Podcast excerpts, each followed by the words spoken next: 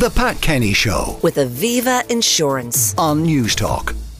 To the story that broke overnight, though, grand jury in Atlanta charging Donald Trump and 18 others, including Rudy Giuliani and Mark Meadows, the former chief of staff, for charges including violating Georgia's Racketeering Act. It's quite the charge and quite the list. Larry Donnelly is a law lecturer with the University of Galway. He's a columnist with the journal.ie. Good morning, Larry. Good morning, Jonathan. Uh, the latest in a series of charges to be levelled against Trump. These slightly different, though, because they're at the state level. Yes, these these are different. These have been brought after a grand jury. Uh, Willis, the district attorney there, uh, a number of charges, and interestingly, uh, not just Donald Trump named specifically this time, uh, but 18 other co-defendants, uh, including Rudy Giuliani, uh, Mark Meadows, former White House chief of staff, a litany of lawyers and other allies. And these are state level charges, including uh, a RICO charge, which essentially boils down to racketeering and corrupt organizations, uh, which has typically been used uh, to go after mafia figures uh, in the United States. And really, what it, it brings together uh, a number of different charges in pursuit of one common criminal uh, enterprise. And that's really at the heart of what um, this indictment boils down to. It's really about false statements. The false statements uh, and other activities of Trump and his co defendants. So, uh, pretty serious charges here that would carry prison time. Uh, and again, the other interesting thing about uh, this being a state level proceeding in the state of Georgia is that uh, when and if this uh, matter does go to trial, in all likelihood, it will be televised, unlike the federal court proceedings. Okay, so you'd you'd have to you have to tune into that one. Um, they have been told to appear before a certain date, and if they don't appear after that, then they risk being arrested. What's the likelihood of Trump turning up?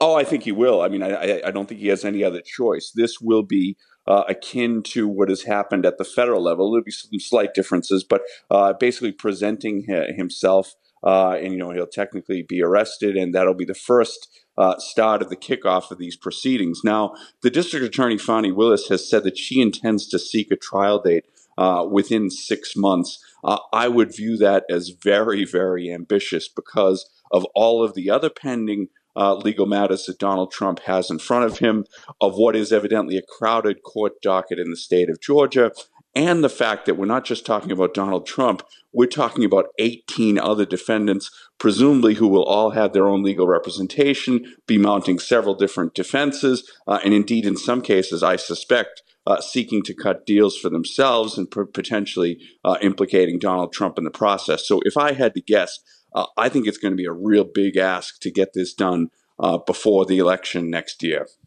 Mm. Um, there, of course, Trump loves a conspiracy, as we know. Uh, the, tri- the the charges mysteriously appeared on the court's website a few hours before the grand jury had even finished uh, deciding on the indictment.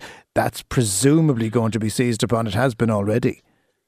Yeah, this was a real screw up. I, I don't know how this happened. Uh, and indeed, the minute it happened, the news agency Reuters took it uh, and ran with the story. Then, uh, you know, the, the, relevant court clerks were saying, look, this is incorrect. Why are you running the story? And Reuters had the simple answer well, this appeared uh, up on your website. So, of course, uh, Donald Trump and his allies will seize upon this. They're also uh, immediately saying, look, no, the timing here is no mistake because of developments in the Hunter Biden case. Uh, so they're throwing uh, every you know kind of shade uh, at it, and of course Donald Trump will seek. Uh, to raise funds uh, on the back of this indictment. But one of the interesting things here, Jonathan, we've been talking about is there anything that could derail the president's candidacy? Well, his money balances, even though he's taking in a good amount of money, he's not keeping much of it because he's spending it all of all of it on legal fees. Reportedly, uh, he spent $40 million already uh, this year on lawyers. So, uh, you know, that makes it difficult for him. And again,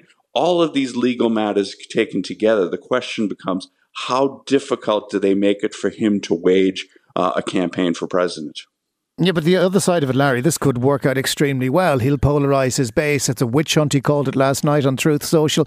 Uh, all of this is grist to the mill for Donald Trump because he sees it as publicity that'll help him get back to the White House it's grist for the mill in the, in the short term. I mean, there's no question about it. And to everybody's surprise, uh, you know, this has not made one bit of a, a dent in Donald Trump's uh, support. Indeed, Ron DeSantis, who was seen as his chief rival, uh, DeSantis' campaign seems to be crumbling uh, while Trump goes from strength to strength. The question, however, becomes what does the wider electorate make of all this? Uh, and my supposition, I think the supposition of lots of others, is that uh, look, there are four pending criminal uh, indictments and trial dates looming uh, now uh, for the for the former president. Uh, I just can't imagine that the Americans who are in the middle, the people who decide those things, uh, are going to simply say, "Look, Donald Trump is right. This is all politically motivated. There's nothing to see here." Uh, I think the cumulative effect on this one with the wider electorate uh, is going to be very damaging to Donald Trump's chances.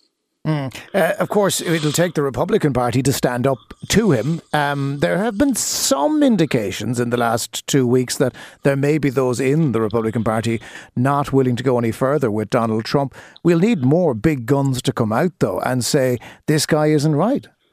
Yeah, and I mean this is this is the problem for the Republican candidates, and you look they're, they're taking a lot of flack from people who saying saying, look, you're not doing your duty. It's your, your time to take out Donald Trump. Uh, and look, from a moral point of view, uh, those people are right. Uh, but politics is an immoral game or an amoral game, as we all know. Uh, and the reality, I think, I think you were right, you were right. You were right the first time. but but the but but the, the reality, and this is why they're so tentative in going after the president, is if they're going to have any chance at getting the Republican nomination, they're going to need to lure some people who are inst- instinctively sympathetic, in- including some diehards uh, to their side in order to get the Republican nomination. Uh, and then ultimately, were they to, to, to triumph, they're going to need those Trump people to be enthused about them uh, and to support them in the general election. So uh, it's a very, very fine line. Some of them uh, have been sharpening their, their attacks. They are willing to say certain things that I think perhaps they wouldn't have before all of these indictments. But still, uh, I think that they're going to be very cagey about how they approach this. And what I expect them to do is not really to address Donald Trump's behavior, but to continue to claim that this is politicized, that these are political prosecutions, uh, et cetera, et cetera. Okay, we'll leave it there for now. Larry Donnelly, law lecturer with the University of Galway and columnist with the journal.ie. Pleasure as always, Larry. Thanks a million, Jonathan. The Pat Kenny Show. With Aviva Insurance. Weekdays at 9 a.m. on Newstalk.